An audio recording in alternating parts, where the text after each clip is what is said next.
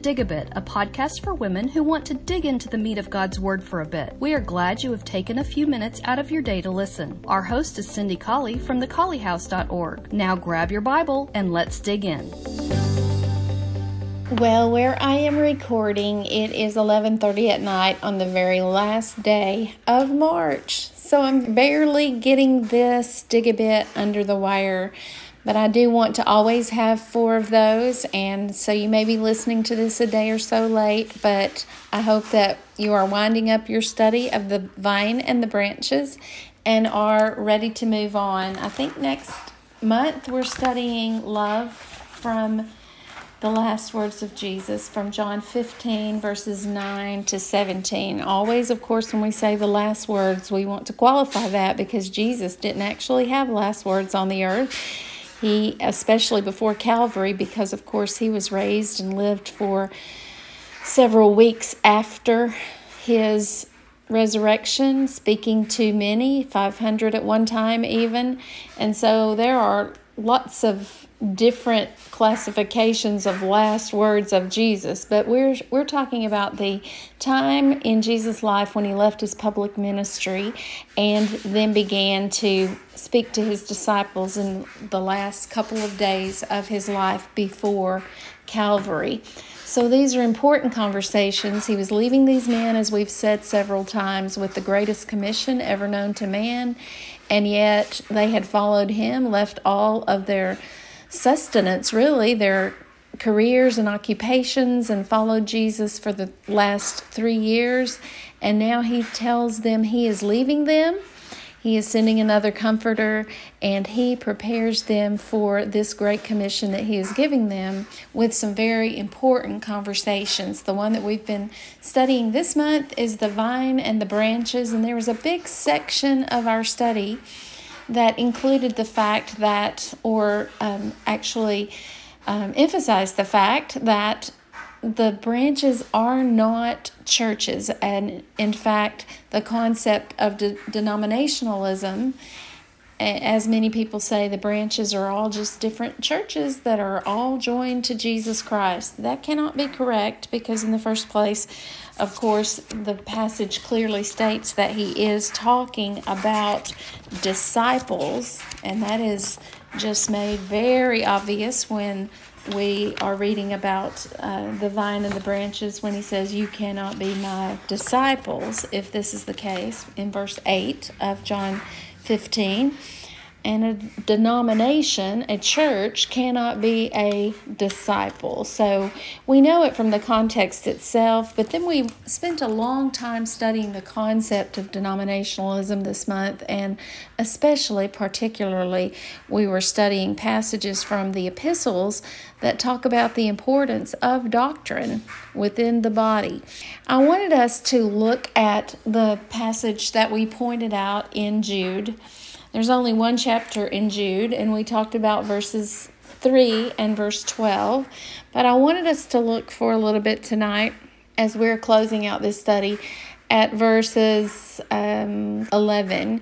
And we're talking about here people who do teach false doctrine and blaspheme. And it says, Woe to them, for they walked in the way of Cain and abandoned themselves for the sake of gain to Balaam's error and perished in Korah's rebellion. Well, we're talking about a couple of Old Testament instances here, and we're not going to take the time to go back and see those.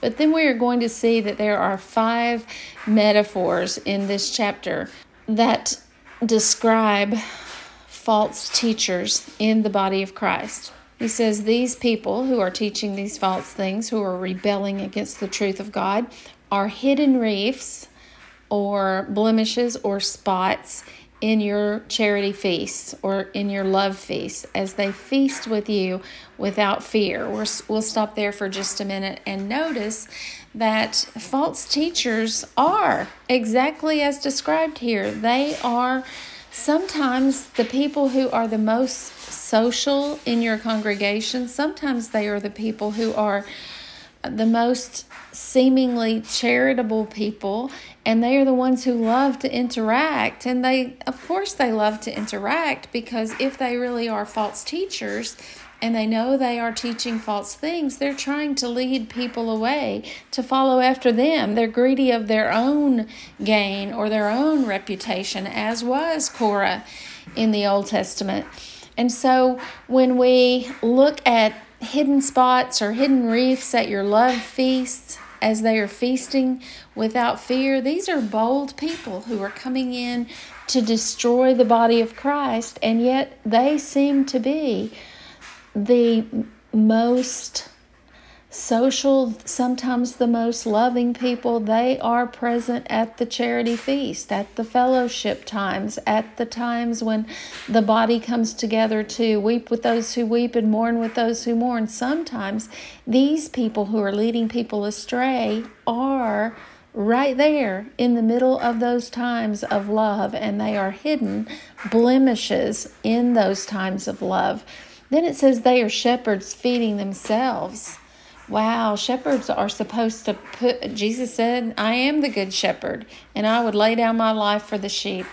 But here it's shepherds who are really about themselves. They are about making a name or making money or making a place of position or a place of popularity for themselves, not caring what's going to happen ultimately and eternally to the flock. They are shepherds that is, they want the sheep to follow them, but they aren't protective of those sheep. They are shepherds who are feeding themselves. They are clouds without water.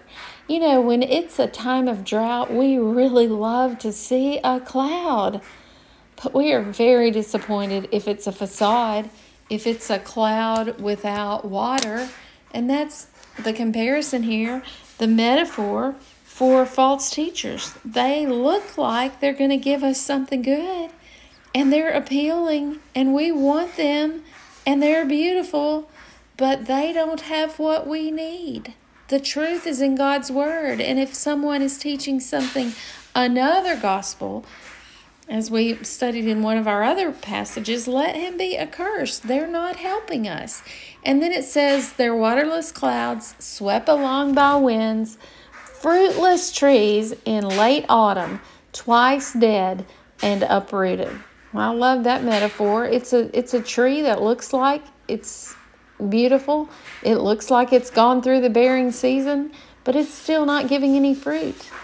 Twice dead, uprooted to even uh, double dead is what that's saying. It's emphasizing the fact that there is no fruit. And there may be bad fruit, but there's no good fruit. And these trees are fruitless trees. They look good, but they don't have what we need. And then it says, wild waves of the sea casting up the foam of their own shame. We love the ocean, but you know, sometimes the ocean, the ocean can be fun. It can be beautiful. It can be a major uh, way of transportation. It provides energy for us. It provides food for us, but it is also very dangerous in some ways. And this is talking about the beautiful ocean, but these are wild waves of the sea, casting up the foam of their own shame. And then wandering stars for whom the gloom of utter darkness has been reserved forever. I don't really know what wandering stars are. I was reading one commentator, this is Wayne Jackson. He says this may refer to something like meteors that have no ordered and stable routes. That is, they have no ordered course. They're going, they're rogue stars, they're going wild. Hence, they cannot provide illuminated guidance. You know, back when this was written and even today people depend upon the stars for especially uh, out on the sea. You depend upon where the stars and constellations are in order to know which direction you're going. But these are wandering stars. These are stars that don't stay on the route like meteors or shooting stars.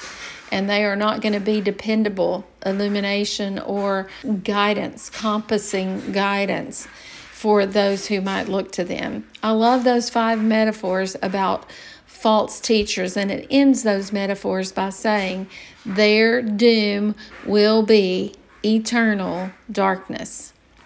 Let's look real quickly at 2 Peter 2, verse 17. And it reads, These are waterless springs and mists driven by a storm For them, the gloom of utter darkness has been reserved. For speaking loud boasts of folly, they entice by sensual passions of the flesh those who are barely escaping from those who live in error. Do you see how very much the language looks alike there? Waterless springs and mists driven by a storm. And it concludes the same way. And for these people, the gloom of utter darkness has been reserved. I hope that you've enjoyed the study of the vine and the branches. I'm looking forward to studying charity, love in the last words of Christ from John 15 with you next month. Have a great one.